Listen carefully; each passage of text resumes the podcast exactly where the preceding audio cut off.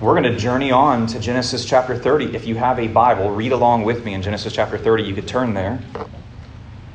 We are more than halfway through the book of Genesis. There's 50 chapters in Genesis. And it's been quite a journey, hasn't it? How many of you have picked up something new or learned something oh, yeah. deeper through this study and kind of just sitting and parking on one chapter at a time and digging deep into each chapter? It's interesting because um, the book of Genesis and, and the entire Bible, for that, that matter, it had like some really good points for like two chapters. And that was it. and we see Genesis chapter 3, everything falls apart. But did God ordain that? Did God know that was going to happen? Of course. And it actually says in the book of Hebrews that the Messiah, Yeshua, was slain before the foundations of the earth. He knew that he would have to give his son to die for the sin of the world. And we, we get like three chapters in, and it's like, man, everything is messed up. And then it's like, we're given this little glimmer of hope, a messianic promise of this figure that's supposed to come on called the snake crusher. It says that your seed will crush the head of that Nachash, that serpent, but he will bruise his heel. And we're not given any time frame as to when this person will come and crush the head of the serpent, but we are given this promise, this little glimmer of hope. And there's like little hints here and there. But it seems like the more humanity is growing in numbers, the more uh, immoral we are becoming over time.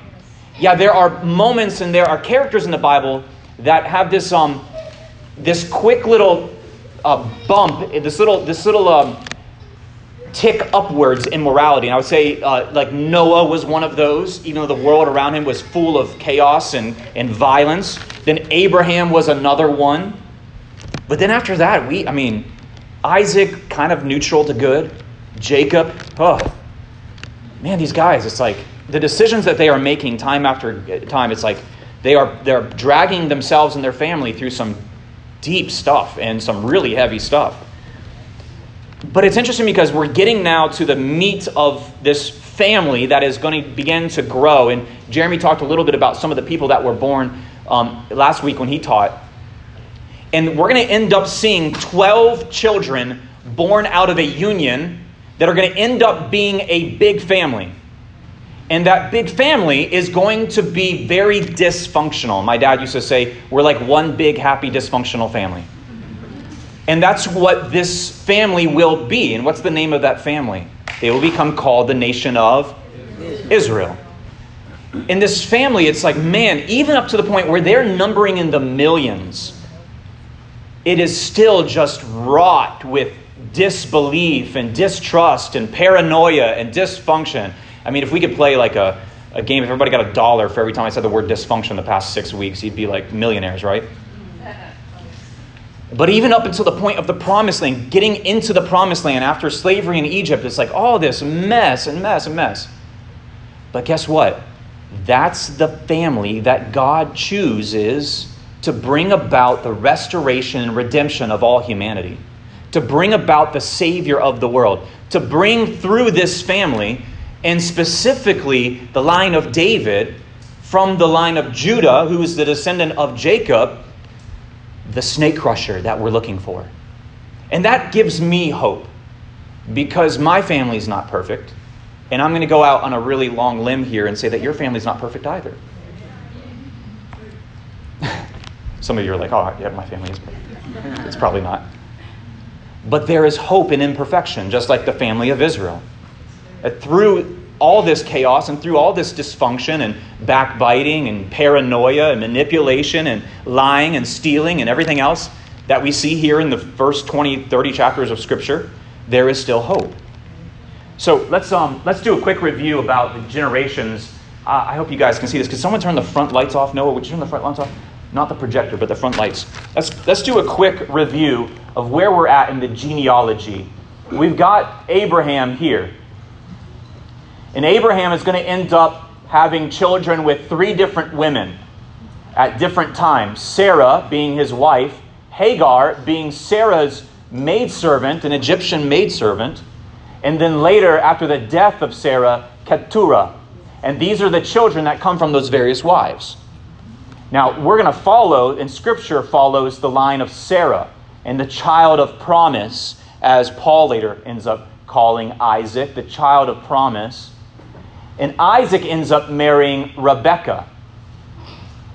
Rebekah ends up having two sons. And you remember it says they were warring within her. And she said, How can I go on living like this with these two, these two uh, children warring within me?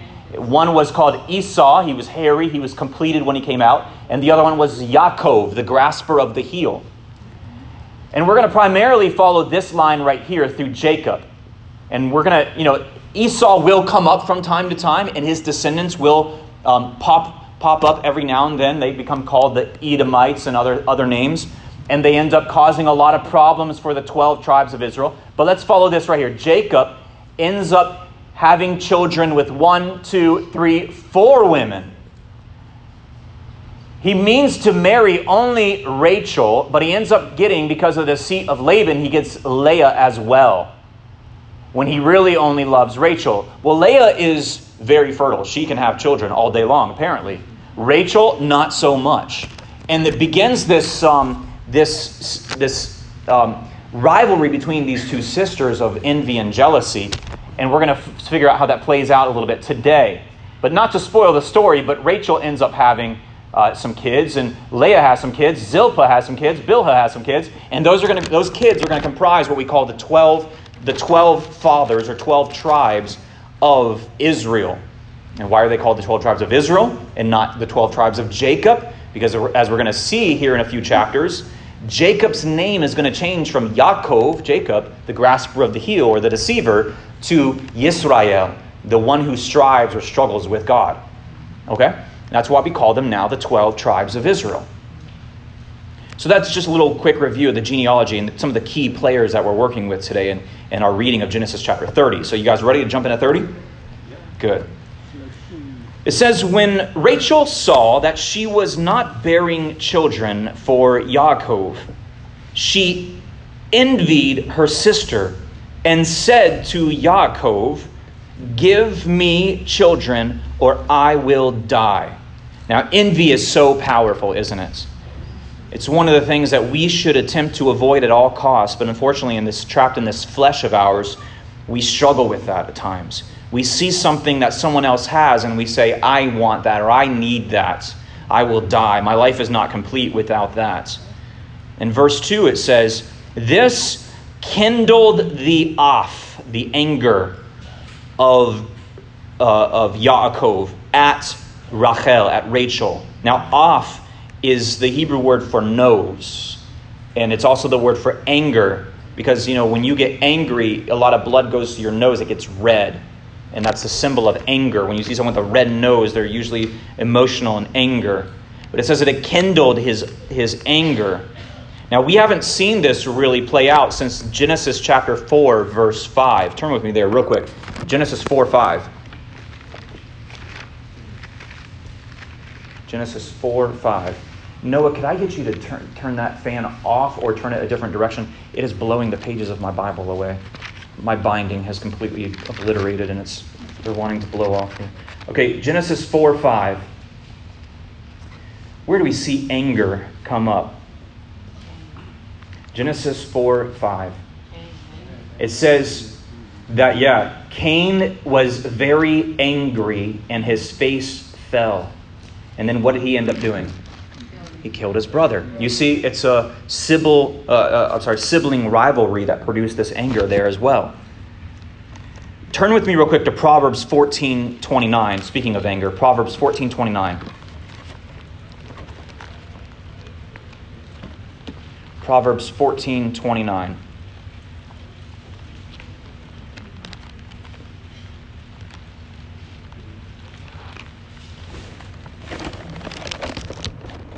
says, being slow to anger goes with great understanding. Being quick tempered makes folly even worse.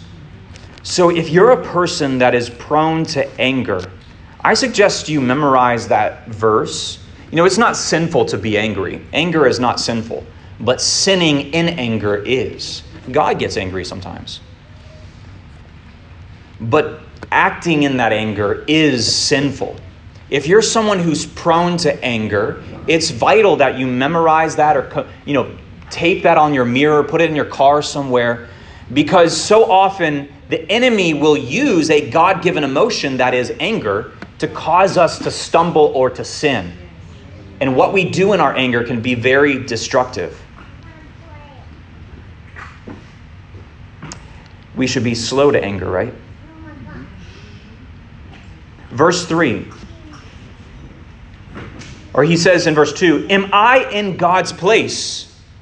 He's the one who is denying you children, Jacob says. And you got to remember, in biblical thought, God holds the key to three things that man cannot change or affect that is the grave, the sky for rain, and childbirth.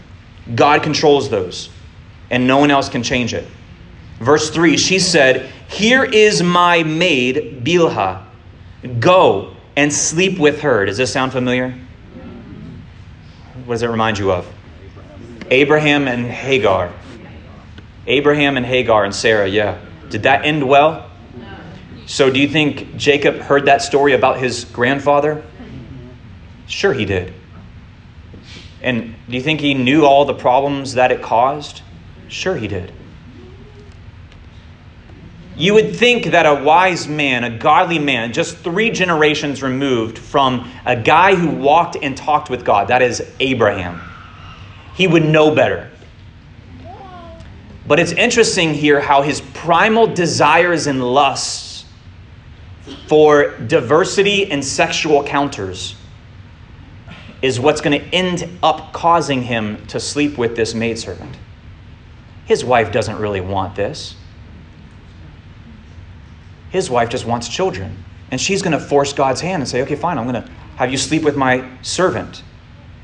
And Jacob should know this is not going to end well. This is not going to fix the problem. This will further complicate the problem. But what does he do? She says, and let her have children that will be laid on my knees so that, I, that through her I too can give birth to a child that would be laid on my knees. Oh, I'm sorry, I, I read that twice and I can have a family. I can build a family. Verse 4. So she gave him Bilhah, her slave girl, as his wife. And Yaakov went in and slept with her. So Bilhah conceived and bore Yaakov a son. And Rachel said, God has judged in my favor. Indeed, he has heard me and given, given me a son. Is that true? No. But she's trying to fool herself, right? Therefore, she called him Don, or Dan. In other words, it means the judge, or judged. Verse 7 Bilhah, Rachel's slave girl, conceived again and bore Yaakov a second son. And Rachel said, I have wrestled mightily with my sister in one, and called him Naphtali, my wrestling. So it's interesting here that Rachel seems to have a degree of, of, of gatekeeping responsibilities over the bed of, of her husband Jacob. She seems to be the gatekeeper of the bedroom, doesn't she? It says, When Leah saw that she stopped having children, she took Zilpah, her slave girl, and gave her to Yaakov as his wife. Man, Jacob, You see how sin begets sin? You see how Jacob was like, well, you know, I had kids with uh, Rachel's slave girl, nothing bad came, came of it, right? I'll do this service for Leah. I'll do her a favor. So Zilpah, Leah's slave girl, bore Yaakov a son. And Leah said, Good fortune has come. So she named him Good Fortune, or God in Hebrew. Verse 12 Zilpah, Leah's slave girl, bore Yaakov a second son. And Leah said, How happy I am, how Ashur I am. Women will say that I am Asher. And she named him Asher, which means happy. In verse 14, here's where things get a little bit uh, Jerry Springer esque, if they weren't already.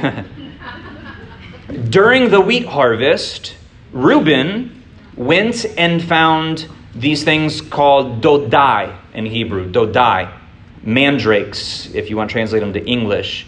Dodai, it comes from the root. Uh, you guys maybe have a ring on your finger that says um, Ani vidodi, ani ledodi vidodi li. I am my beloved, and my beloved is mine. Dodi. Dod means beloved, to love, to cherish something. So these plants in Hebrew are called dodai, which you could translate them more literally to uh, love plants. Love apples, as maybe some translations have in English. Love apples.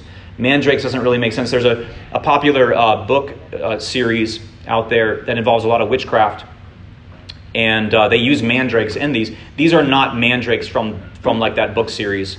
These are like love apples, and they, they probably have not aphrodisiac qualities to them, but rather medicinal qualities to them. And these would have been highly sought after in, in the Middle Eastern world um, there, there are all kinds of plants out there that I actually picked some. No, I didn't bring any mandrakes, I'm sorry. But when I read this story, for years I read it as that she's taking these mandrakes and they have some kind of like magical qualities to them that are going to open up her womb and be able to make her have more children, or she's going to be able to use them to cast a spell on Jacob or whatever. But I reread it this week many times and kind of looked at it differently. That she's looking at these dodai, these love apples, as a way of fixing what is wrong in her to be able to have children. And, and that's, you know, back before there was this thing called big pharma, that's what humans did.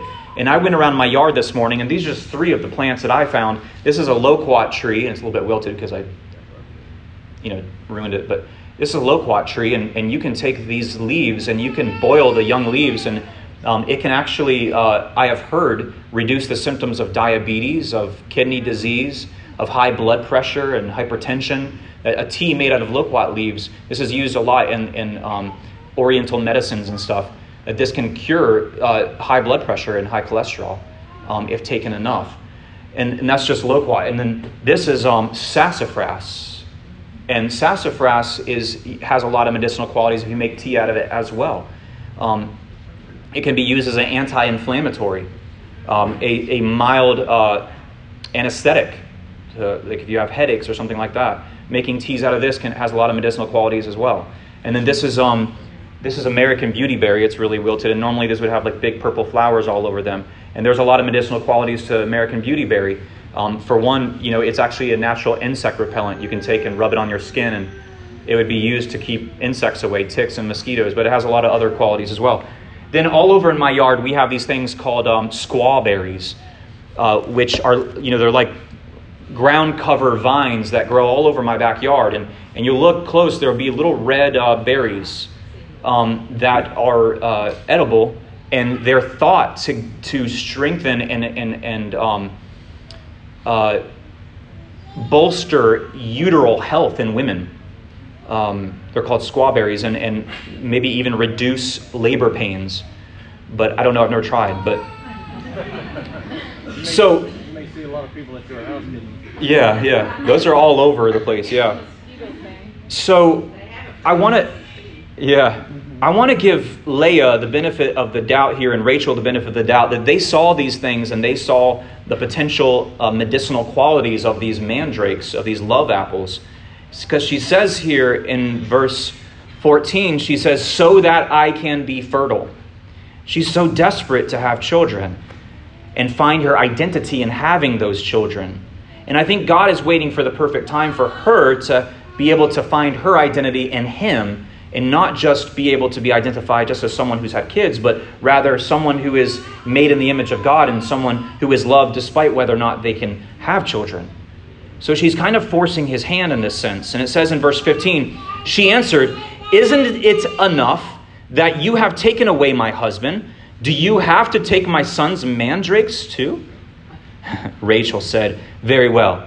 In exchange for your son's mandrakes, sleep with him tonight. You see how she's the gatekeeper of the bedroom, right? She's saying, okay, Leah, it's your turn. You can have a turn with my husband. When Yaakov came in from the field in the evening, Leah went out to meet him and said, You, come sleep with me, because I've hired you with my son's mandrakes. Yaakov was like, Whoa, what's going on here? so Yaakov was like, No, I don't think that would bode well for the jealousy between you. I think that that's probably not good. It's not diplomatic. No, what does it say? So Yaakov slept with her that night. God listened to Leah, and she conceived and bore Yaakov a fifth son. Leah said, God has given me my hire because I gave my slave girl to my husband. And here we see, yet again, Leah is having more children and Rachel is not. This is further exacerbating the envy and the jealousy that Rachel, I keep wanting to go to Rachel, Rachel has towards Leah. It did not fix it, it furthered the problem, didn't it? So she called him Yissachar, or my hire, my reward. Verse 19 Leah conceived again and bore a sixth son to Yaakov. And Leah said, God has given me a wonderful gift. Now at last my husband will live with me. It's so sad, isn't it?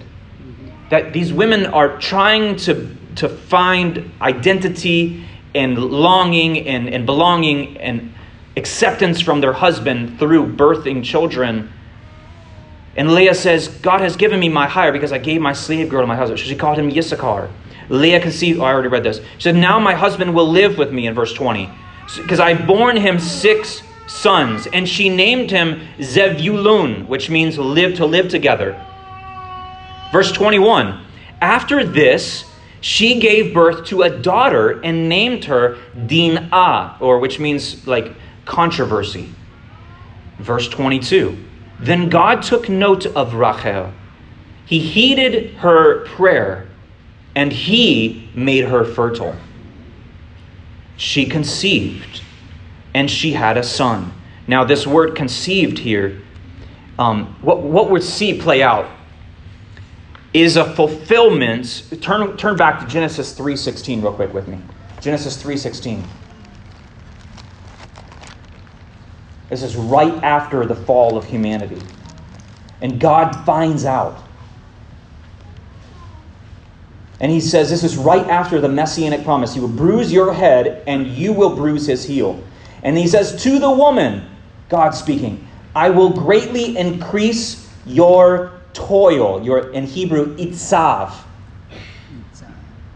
Your, your controversy or your toil in, there's that same word, hara, in your conception.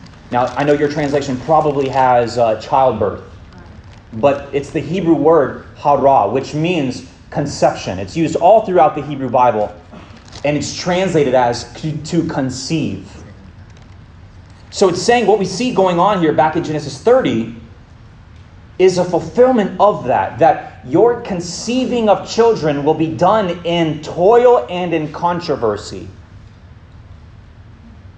It's the same, the same phrase, if you go back to um, to, when he's speaking to Adam in, in Genesis 3:17. It says to Adam he said, "Because you listened to your wife." And said, "Ate from the tree which I'm about to give uh, gave you the order. You are not to eat from it. The ground is cursed on your account, and you will toil to eat from it as long as you live." So what God is saying to Eve here is not rather. I think it's a really bad translation to say when you give when you give birth to babies, it's going to hurt a lot, but rather the the the point of and the matter of women's conception will be a point of controversy and a point of toil, a thing that tends to divide people. Do a fascinating uh, look on YouTube. There is an interview with Mike Wallace and a woman by the name, why did her name just slip my mind? Planned Parenthood founder, Margaret Sanger, from the 1960s, I think it is. Look up that interview. In the interview, she says some astonishing things. She is the founder of Planned Parenthood, which is the largest national abortion provider in the United States of America. She says, when Mike Wallace says, Do you believe in sin? And Margaret Sanger says, I believe one of the most sinful things that someone can do is to, is to get pregnant and have children in less than ideal conditions. And she was, she was a, a, a staunch uh, eugenicist and racist. Um, it was well known that some of her po- programs were created to um, greatly reduce, if not completely eradicate, the black race in the United States of America. Evil upon evil that woman was. Godless woman. You see, where it says that your conception will be a point of turmoil. And even to this day, There's so much going on in the world right now about women's reproductive rights and can a woman terminate a pregnancy before it's born or all this other stuff. It's a, it's a point of controversy and toil, isn't it? Even today in the 21st century. And it was back then as well. And it says here in verse uh, 22, let's keep going. She said, God has taken away my charaf, my source of taunting. God's taken it away. She called him Yosef, which means to add on to, saying, May Adonai Yosef to me another son. 25. After Rachel had given birth to Yosef, Yaakov said to Lavan, Send me on my way so that I can return to my own place and to my own country, and let me take my wives for whom I've served you and my children, and let me go. You know that you know well how faithfully I have served you. And Lavan answered him, If you regard me with chen, with favor, then please listen. I have observed through divination, through in Hebrew, nachash. That's the word for the serpent that Lavan is saying, I've observed through divination that Adonai has blessed me because of you. Now, flip over to uh, Leviticus 29 26.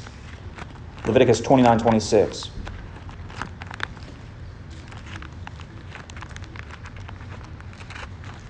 Leviticus what? Leviticus 29 26. I'm sorry, 19 26. Yeah. Thank you. I'm sorry. Leviticus 19 26. Thank you.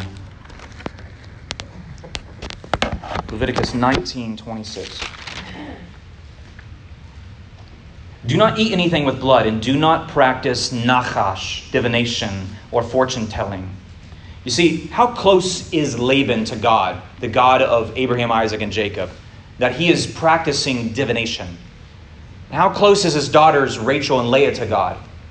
That in the very next chapter, we're going to find that Rachel is going to be found guilty of stealing the household idols from Laban man, I don't know about you, but when I read these chapters, especially the past 15 chapters or so, I get discouraged and I get like in this funk sometimes when I'm reading these stories of these families and thinking, how can anything good come of this?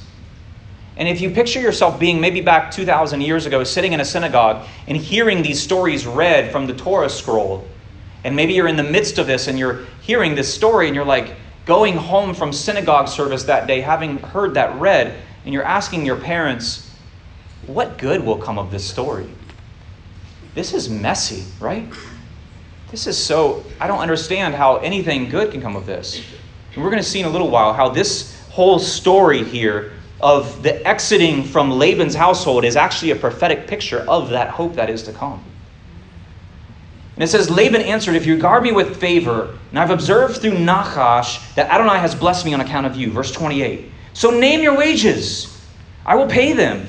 Yaakov replied, You know how faithfully I have served you, and how your livestock have prospered under my care.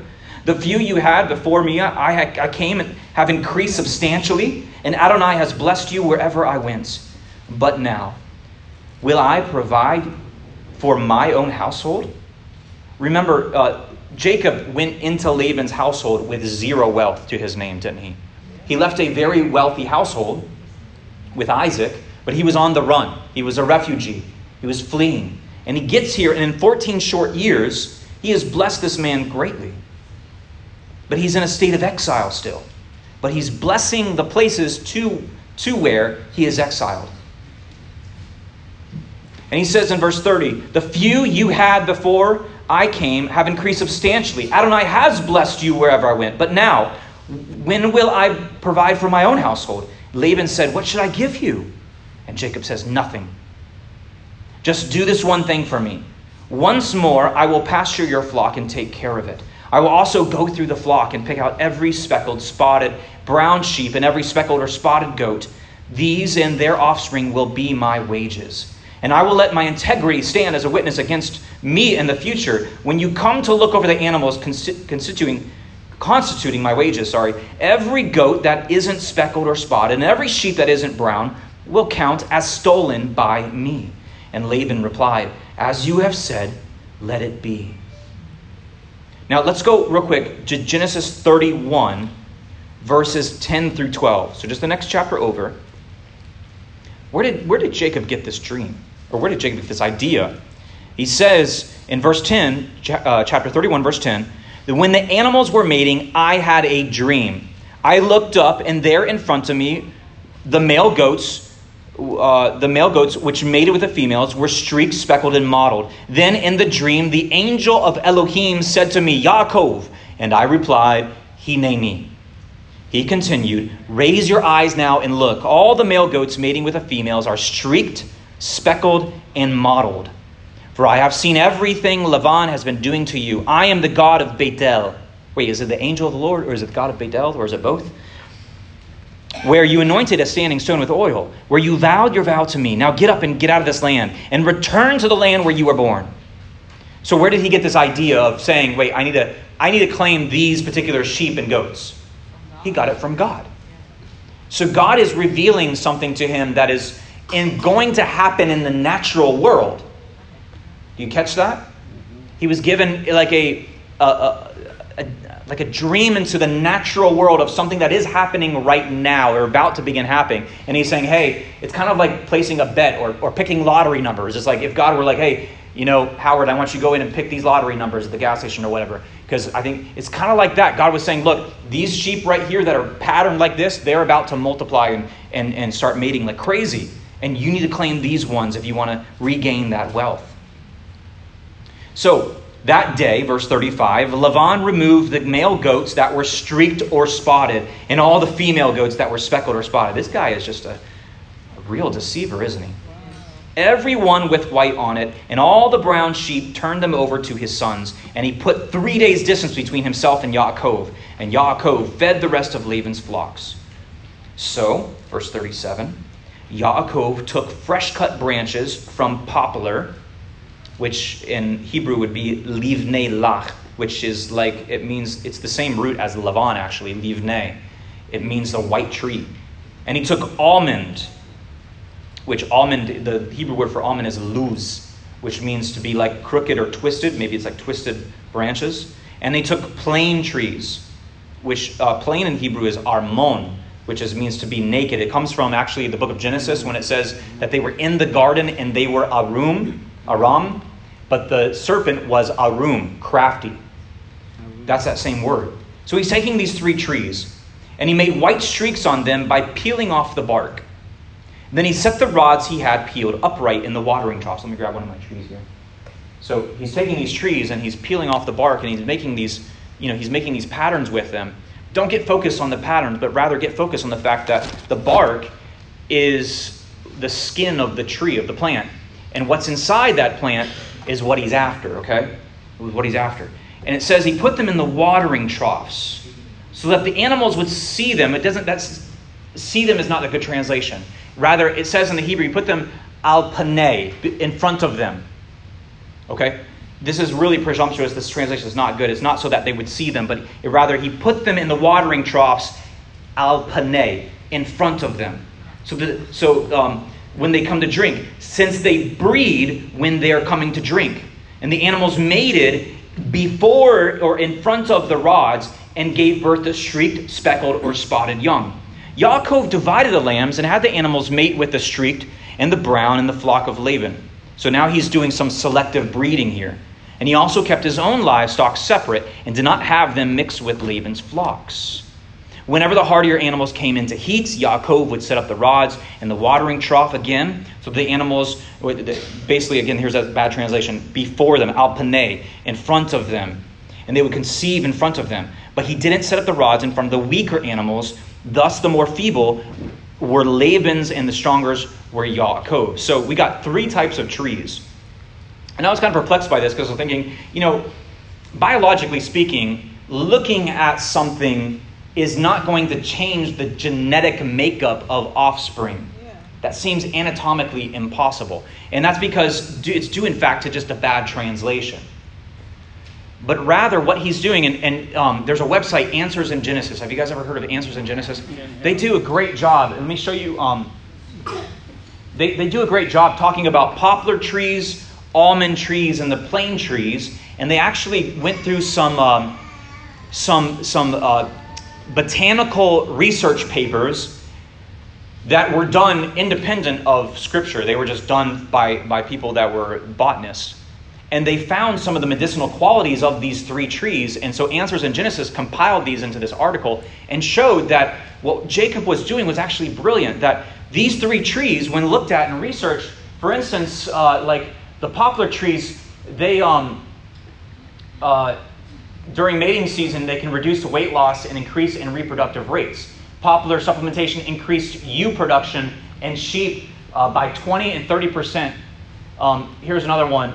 The sweet almond is a very effective at uh, helps uh, kidney and bladder health. Um, also helps reduce these painful urinary tract infections. Bitter almond is also useful for these ailments. It's also useful uh, in difficulty and pain in the urinary tract, inflammation, hard, hardness of the uterus.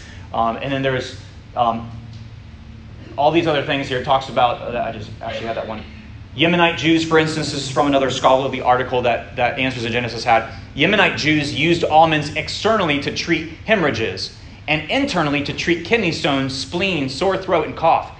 Traditional medicine among the Jews of Iraq makes extensive use of the almond tree and its products to treat eye disease, dysentery, earaches, and to relieve birth pains and to increase the output of mother's milk. Isn't that interesting? So these three trees have a high level, and these are just some of the things I just pulled off of their website.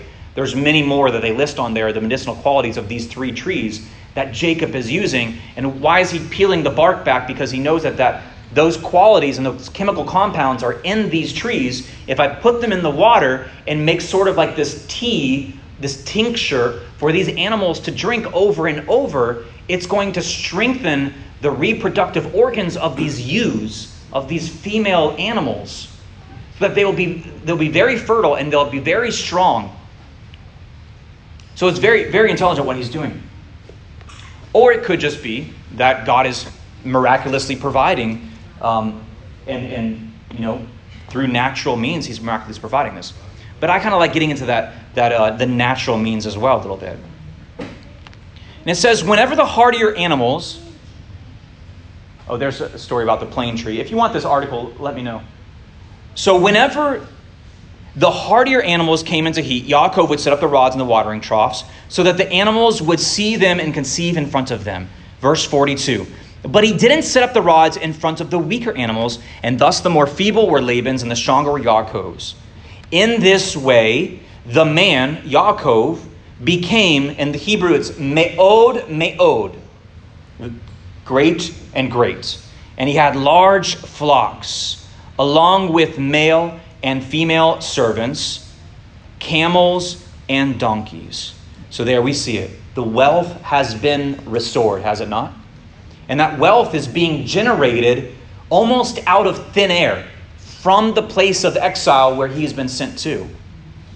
And, and remember that. But some lessons I pulled from Genesis chapter 30 are this that God is clearly bigger than your, male, your moral failings and vices, isn't He? And all that that reverberates into your family, any of your moral failings or your vices that have affected your family, guess what? God is bigger and He's victorious if you allow Him to be. If you've been recreated in Messiah, you are a new creation in Him. And that does not define you or identify you or hold power over you any longer. He's bigger than that. Lesson number two that I pulled. Well, actually, let me read this here. For it is by grace you have been saved through faith, Ephesians 2 says. And this is not of yourselves, it is a gift of God, not by works, so that anyone can boast. For we are God's poiema, which is like literally means like a tapestry or like something that's being sculpted.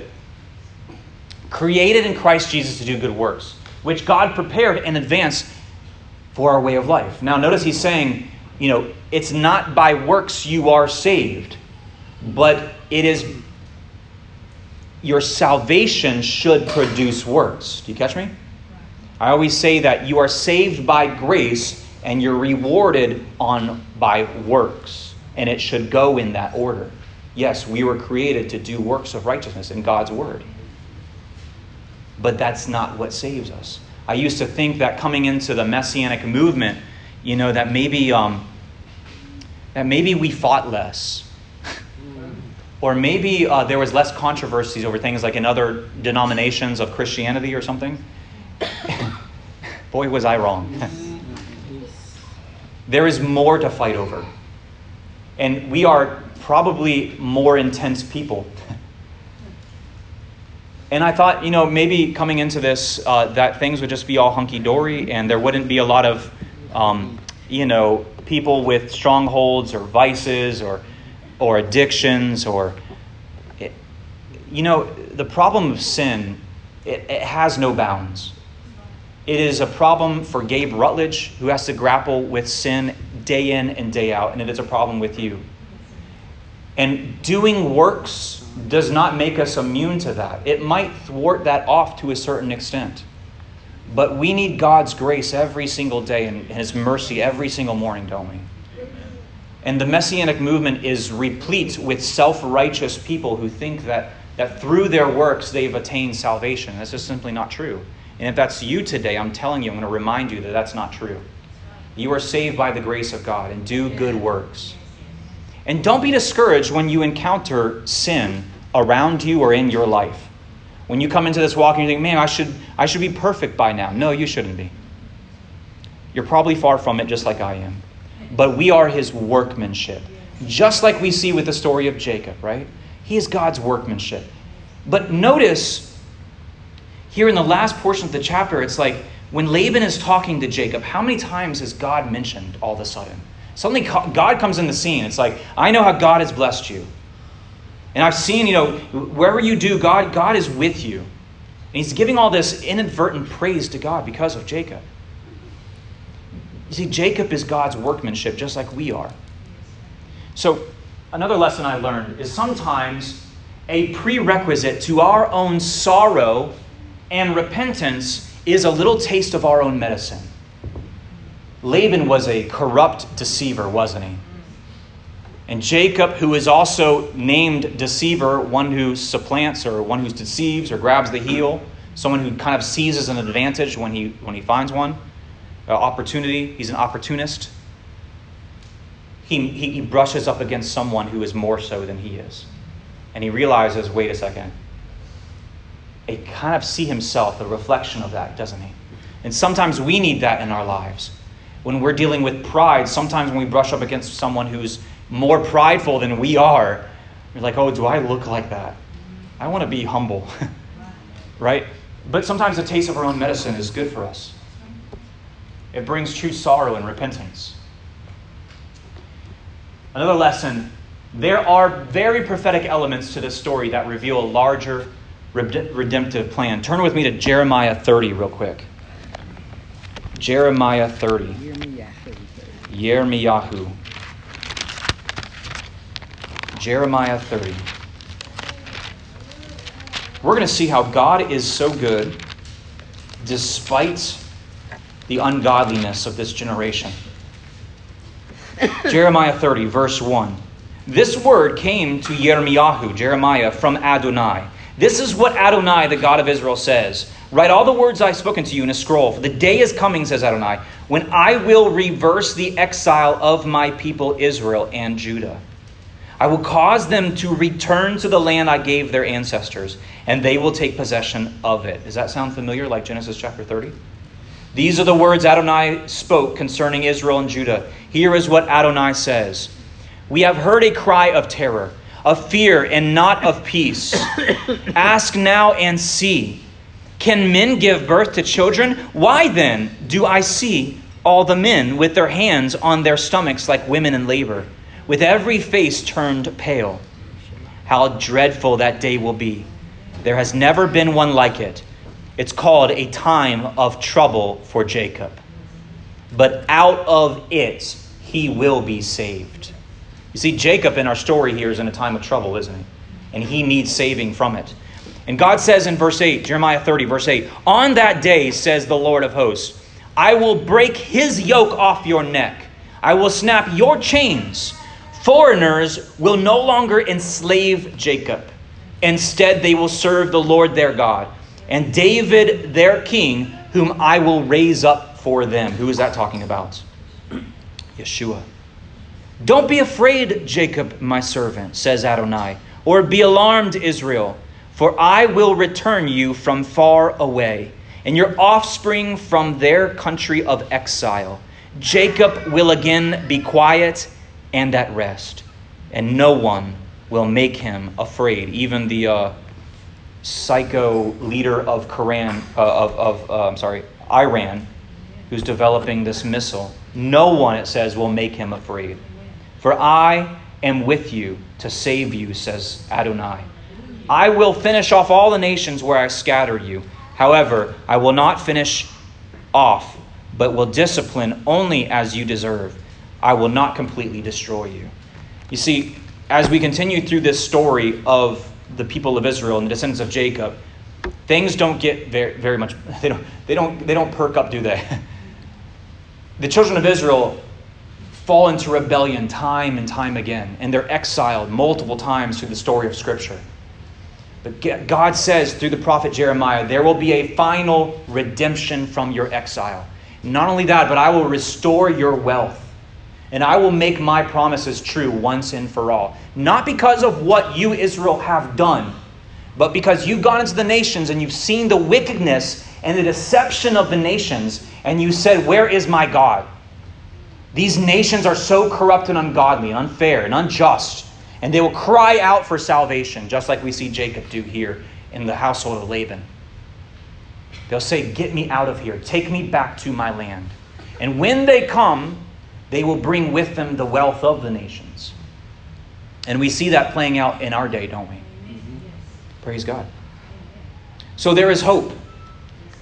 With this story, with all these crazy dysfunctional family members, but also with yours as well, there is hope.